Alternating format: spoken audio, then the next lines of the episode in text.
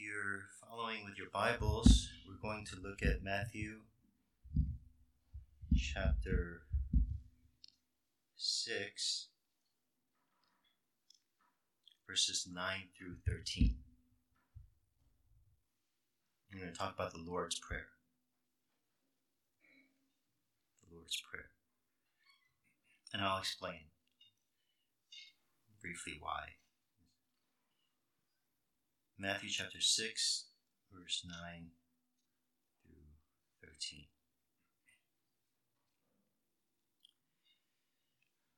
Pray then like this: Our Father in heaven, hallowed be your name. Your kingdom come, your will be done on earth as it is in heaven. Give us this day our daily bread, and forgive us our debts, as we also have forgiven our debtors. And lead us not into temptation, but deliver us from evil. Let's pray together. Father, we thank you for this time that we can gather together to worship you. Thank you that we can come and do this freely, that we have access to our Father in heaven. We thank you for your word, that you speak your word to our hearts, that we can receive it, that we can hear from you, we can be instructed by it, we can be changed by it. We thank you for your word. Be here with us through this time as we dwell on these verses. Draw us near to you. Teach us of yourself and conform us to your will and your purposes. We pray these things in Jesus' name. Amen. So last week we talked about the caring community, right? Because we talked about how people need to be cared for right now, especially. And this week, initially, I was planning to talk about kind of like a continuation of it. I was planning to talk about the praying community, caring community, praying community, in that, like, now we need to pray for one another. We need to pray with one another to be a caring community. Like, how do you care for one another? We need to pray for one another. So I wanted to talk about that. As I began preparing that, I realized that even though what we probably need to do right now is to pray, I think we probably are not inclined to pray or even want to hear about the fact that we have to pray right now. The last thing we want is, you know, come to church and the sermon to kind of make me feel like I've now received an extra burden, even to do something that's good, like to pray. Right? So kind of backtracked from that, but we still need to pray, you know? And so I wanted to take a different approach and think about prayer as we look at the Lord's Prayer. The Lord's Prayer is a model that we've been given as Jesus taught his disciples how to pray. And so we'll look at it and learn, how should we pray? What is the Lord? What is Jesus teaching us through the Lord's Prayer? And this prayer that we just read comes in 7 parts, so this would be a 7-point sermon. And I also want to mention I'm borrowing much of this content from this book called Pray Without Ceasing. Pray Without Ceasing by Deborah Van Dusen Hunsinger. Okay, so the outline will basically be the different components of the Lord's Prayer. So first, our Father in heaven. Our Father in heaven. The prayer, initially, right, from the very beginning, it begins by first aligning ourselves with Jesus Christ. Because the only way we can come to God as our Father is through Jesus Christ. And it's because of the atoning work of Christ on our behalf that we can approach God in the first place. So apart from Christ, we have no access to God as our Father. So when we come to God and say, Our Father in heaven, this essentially means that we're coming and praying in Jesus' name. It aligns us with the Son, Jesus Christ. Not only that, but when Jesus taught his disciples to pray to God as Father, not only are we coming in his name, but really Jesus is inviting the disciples to the intimacy that he has with the Father. about this. In John chapter 17, when Jesus prays in his priestly prayer, John 17, verse 23, it says, I in them and you in me, that they may become perfectly one. So as he prays for unity, that they may become perfectly one among the believers. And he says, so that the world may know that you sent me and love them, even as you love me. Okay, so Jesus is praying to the Father. The Father and the Son are one. And we saw that in John chapter 5, how the Father and the Son are one. The Son can do nothing apart from the Father. But even though the Son does things, it's as if the Father is doing it because the Father and the Son are one. And now this is the relationship that we can have with God through Jesus Christ. The oneness that the Father and the Son experience, as the Father and the Son are one, now Jesus draw us into that relationship. As he says, so that the world may know that you sent me and love them even as you love me. So think about that. Because of Jesus, God loves us as he loves the Son. That's an incredible thing that we are experiencing when we come to God as our Father. We should also point out that Jesus taught us to pray, Our Father, not my Father. Our Father reminds us that there are multitudes of those who have come and gone before us. And that means he's the same God to me that he's been to those who have prayed, Our Father.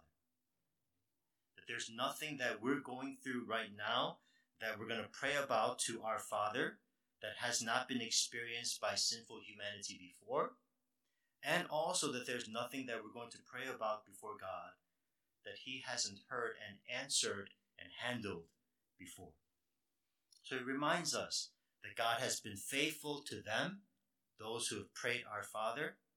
God has been sufficient for them, and that he will be sufficient for us, will be faithful to us, because he is our Father who loves us as he loves the Son.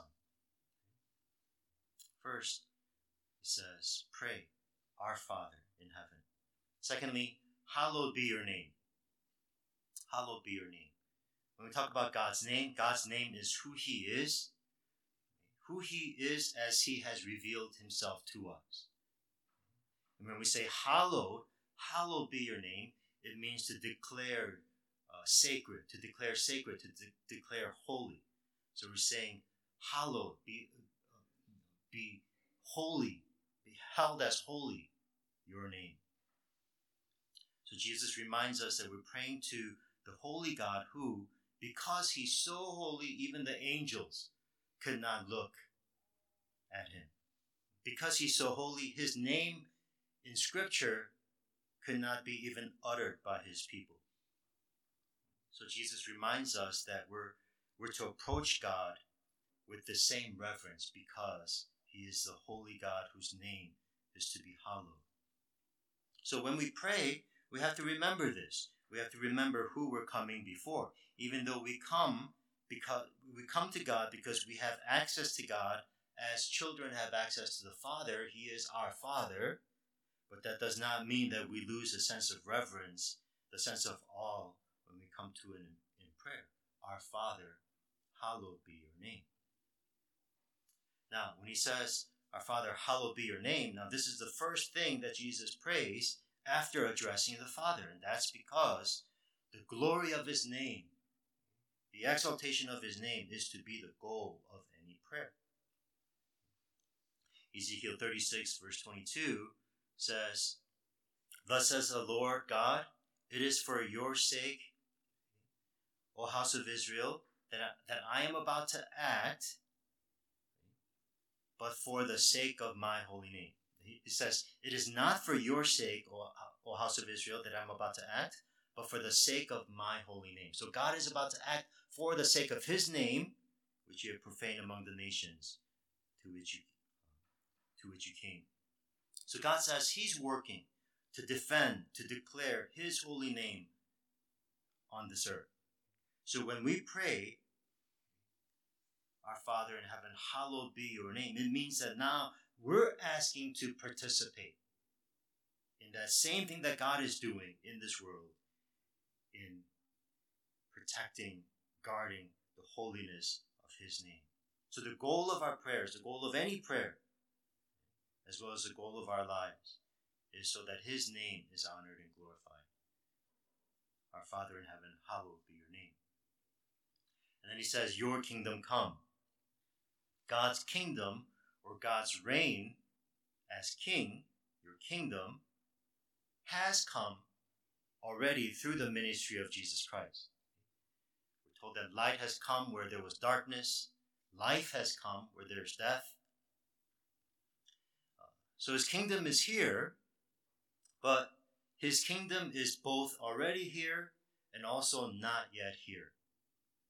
His kingdom is here, but not yet consummated in the end. Not yet fully come. So this is a prayer that God's reign would continue and grow now. Your kingdom come. And also, this is a prayer of really longing for what is yet to come. Your kingdom come. Because things are not yet as they should be because of sin, so we cry out and pray this longing for the continuing growth of His kingdom and the fulfillment of His kingdom, the work that He began since the fall in Genesis 3, your kingdom come. And then He says, your will be done on earth as it is in heaven. And as long, so as we long for the coming of His kingdom, we also pray for His will to be done. As we long for His kingdom to come, for His reign to be established in the world, we're saying, may that happen as your will is done on earth as it is in heaven. Now think about this. On one hand, when we say your will be done, on one side it's saying, it's asking for God to do what only He can do, right? So for example, send Jesus into this world to die for our sins, right? Like we have no part in that. That's something that only God can do. So your will be done is for asking for God to do His work that only He can do on one side. But on the other hand, your will be done also implies that there would be obedience on earth. God, you do what you will to do. Your will be done, but also let there be obedience on earth. So when we pray, your will be done, we can't pray that without also looking at our own hearts. Is your will being done in my heart? Because we're the ones that have sinful hearts. We're the ones who don't desire the will of God. So what's implied in this prayer is that God changes us so that our hearts align to do His will. May your will be done on earth, and may that include my heart. And that's the declaration of my heart as we pray. May your will be done. Not my will, but yours be done. So think about this. The Lord's Prayer, our Father in heaven, hallowed be your name, your kingdom come, your will be done. Okay, so the Lord's Prayer looks to God's name, God's kingdom, and God's will. So we're praying that we will hallow His name, submit to His reign, and follow His will. So this prayer, first and foremost, right, as we look to His name, as we look to His kingdom, as we look to His will, first and foremost, as we pray this prayer, like it changes us. Because we cannot pray these things sincerely without first committing ourselves to this path. Right? Like how can we pray, God, hallowed be your name, while at the same time don't want the glory of God. Thy kingdom come. At the same time, like not wanting to live under his reign. Thy will be done, while still like wanting to live my will. Okay? So even as we pray, look to God and think about his name, his kingdom, his will. First and foremost, what that does is it changes our hearts. In other words, Jesus is not, when he's teaching his disciples to pray, he's not saying, oh, now that you've elevated, now that you've been elevated to this certain level of spirituality, right, now let me teach you how holy people pray. No, he's teaching the weak and feeble disciples who are just like us how to pray. And as we pray, prayer changes us. It's also worth mentioning here, I think, that this is basically what God is doing through the difficulties and the sufferings that we go through in our lives. As we pray that we will hallow his name, we will submit to his reign, we'll follow his will, God often answers that prayer through the difficulties and sufferings that we go through. Right, we saw that when we looked at 1 Peter chapter 1, verse 6, when Peter says, you've been grieved by various trials, so that the tested genuineness of your faith may be found to result in praise and glory and honor at the revelation of Jesus Christ. Okay, so it may be found to hallow his name. So it's through the various trials,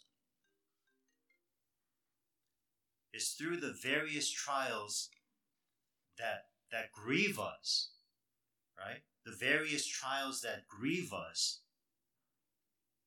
that God is producing purified faith that desires God's will to be done in our lives. Okay? And when we desire the will of God, the result is, hallowed be your name.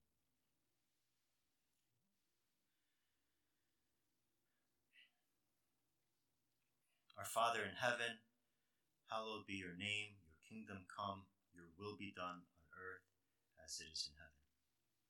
And then the remaining ones are now petitions, right, of dependence and need.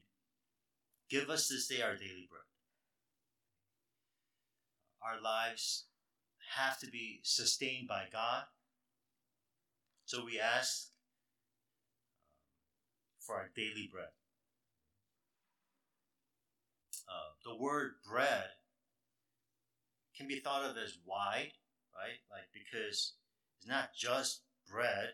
It includes all that is necessary for life. Give us this day our daily bread. It's wide in that sense. But the word bread is also simple. It's a prayer for what is necessary for life. Okay, so give us this day our daily bread. Give us all that is necessary. Give us what is necessary. Give us what is necessary. Give us all that is necessary.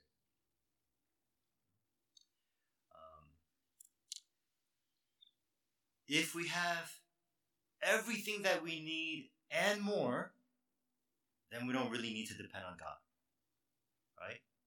If we have everything that we need, I have it, and I have more, I have surplus, in that state, we don't really need to depend on God. But just like how the Israelites received daily manna in the wilderness, daily manna, if we have only our daily bread, then we have to constantly depend on God every day. So this is the prayer. Give us this day our daily bread, that we might depend on you and see you as our provider. That's the blessing of possessing necessities. If you own 100 cars and one goes missing, you don't really worry too much because you have other cars. If you only have one car and it dies, then you have to cry out to God and ask for another one, right? So that's what's going on here. Initially, this is a prayer for provision. Give us today our daily bread. But the end result is it's really a prayer for intimacy, right?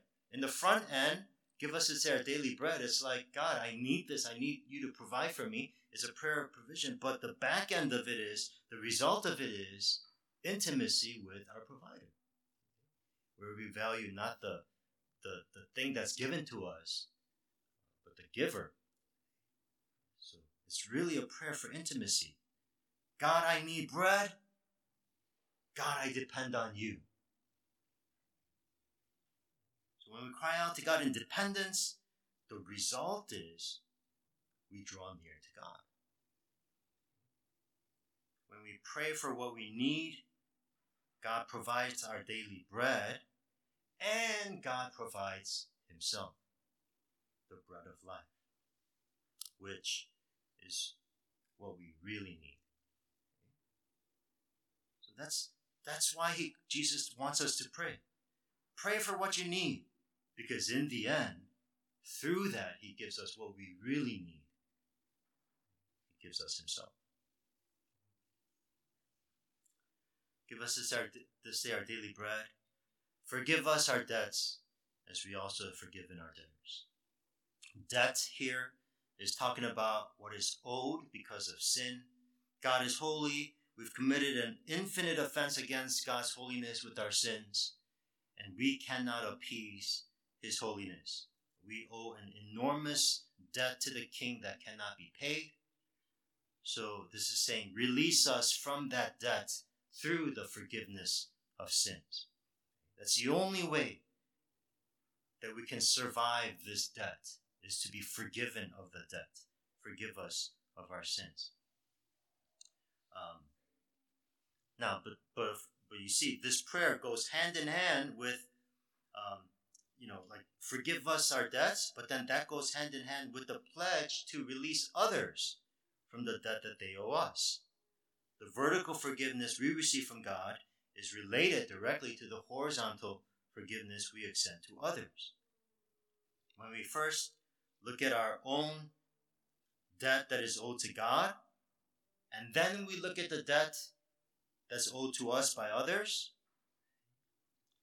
what seems huge initially becomes small. We can have a different perspective.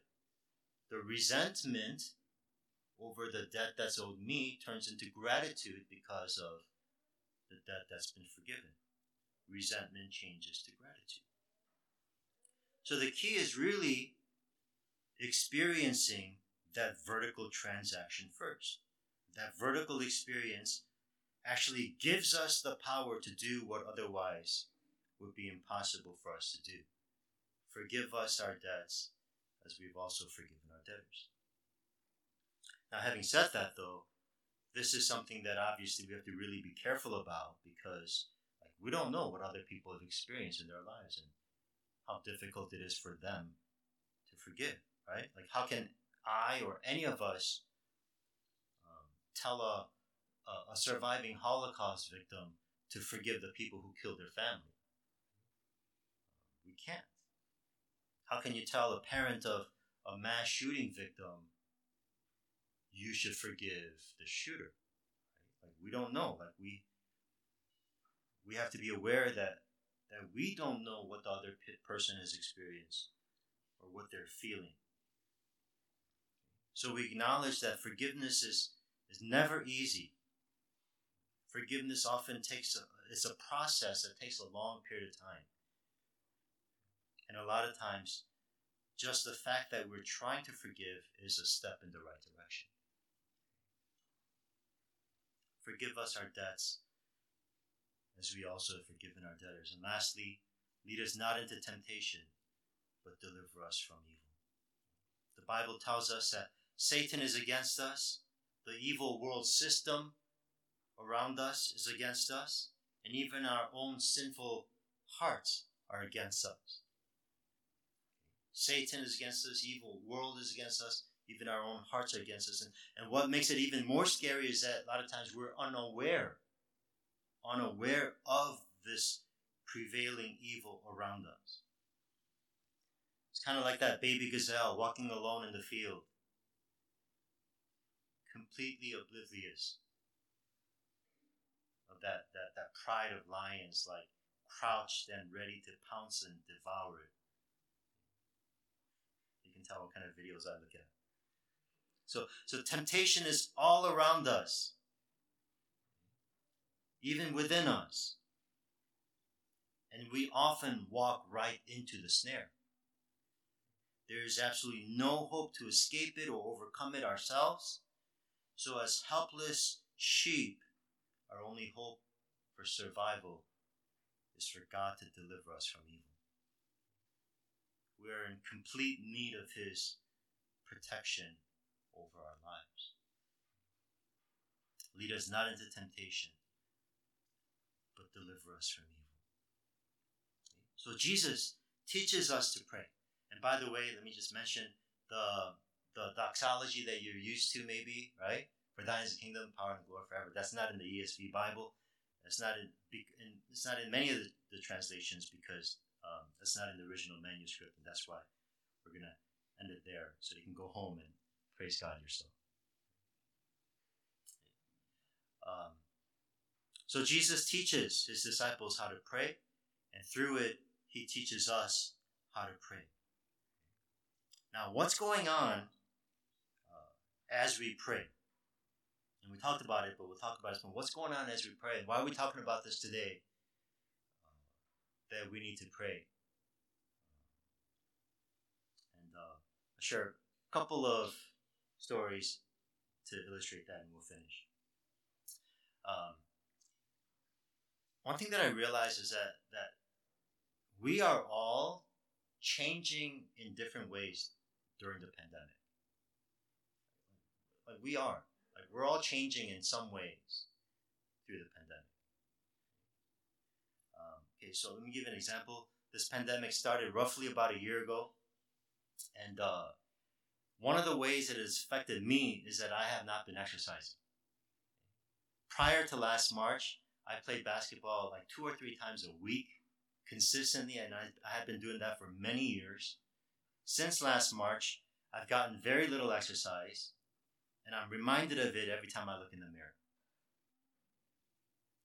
In the beginning months, I used to weigh myself here and there. I don't even weigh myself anymore. And I feel the effects of not exercising. A little bit of physical activity makes me feel out of breath. And I get tired more easily. Feel the need to sleep more. Less energy. And probably there are a lot of people in the world, probably, right, that can identify with what I'm saying. Physically, our bodies are changing during the pandemic. That's because inactivity changes us. But then, like my thinking as I'm going through this, my thinking is still like, oh, when the pandemic ends, then I'll go back to the gym. Right? Oh, when we're able to play 5-on-5, and then I'll go back and play. I mean, I can exercise now, but I'll do it later. And so, this has been going on a lot longer than any of us thought it would in the beginning. And so now I'm thinking will I ever be able to get my health back? In the sense that, I wonder if there's some ways that my health will be affected permanently because of the past year and then plus however many more months that's going to go on. I think the same thing applies to us spiritually as well, because inactivity changes us. You used to pray. You used to keep the discipline of being in the Word. And it was a lot easier because you had a lot of accountability around you. You used to think about other people. You used to care for them. You used to pray for them. And you don't do those things anymore. And it's possible. It's possible that you might be changing in ways, that we might be changing in ways that we're not even aware of right now. because the degrees are so subtle, week to week, month to month. It's possible that your spiritual DNA is changing in a way that you may never do those things in the same way again. Inactivity changes us. Inactivity changes us, but prayer also changes us. Prayer changes us in the right direction. God uses our prayers to change us when we pray for His name, when we pray for His kingdom, when we pray for His will to be done. As we do that, He shows Himself as our provider, as our deliverer. And through this, the effect of it, He draws us into intimacy with Him. That's why Jesus says, pray then in this way.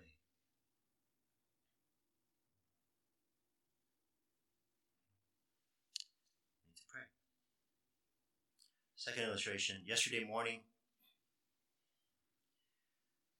woke up and discovered that our sink would not drain. It's a problem if your sink doesn't drain. Christine said, it's probably because it's been so cold. Drain is probably frozen. I'm like, don't be silly. That never happens. It's probably because of food that somehow got down the drain. Now it's clogged up. Turns out it was frozen water pipe, and she was right and I was wrong. So I tried many different ways to fix the problem. First, I opened up the pipe and tried snaking it. That's like, you put the metal snake thing and you rotate and you kind of try to grind what's inside the pipe. Wouldn't work. Then I tried pouring boiling hot water down the pipe. Thought it would work. Wouldn't work. I mixed salt with water. Thought I was being really smart because that's chemistry. Putting my education to use. And then poured it down the pipe. I thought for sure this would work, still wouldn't drain. Worked on it for a long time because I did each of these steps several times. Nothing worked until finally, after a long time, I finally decided to try one more thing. Went downstairs to the basement. Even though it was finished, I somehow accessed the area under where the pipe is. Went down there with a hairdryer that I personally don't use. Borrowed it from my family. And blew hot air into that area of the frozen pipe. Did that for about 5-10 minutes. Didn't think it would work. Came back upstairs. Tried running the water. And the water finally drained. Praise God. What's the point? When Jesus teaches us to pray, I don't think He's probing us, twisting our arms with that, metal snake thing, forcing us to pray, trying to grind prayer out of us. You have to pray. If you really want to be a good Christian, you have to pray. I don't think that's what's going on here. Nor is He manipulating us to pray, right? It's not like He's sticking salt in the water and trying to figure out different ways to get us to pray, back ways to get us to pray. Rather, I think what we see here as Jesus teaches us to pray is that He's really, His desire is that He wants us to bathe in the warmth of God's love. He is our Father. What that means is He loves us, even as He loves the Son. And Jesus is teaching us to pray ultimately because that is the pathway to intimacy with the Father who loves you like that.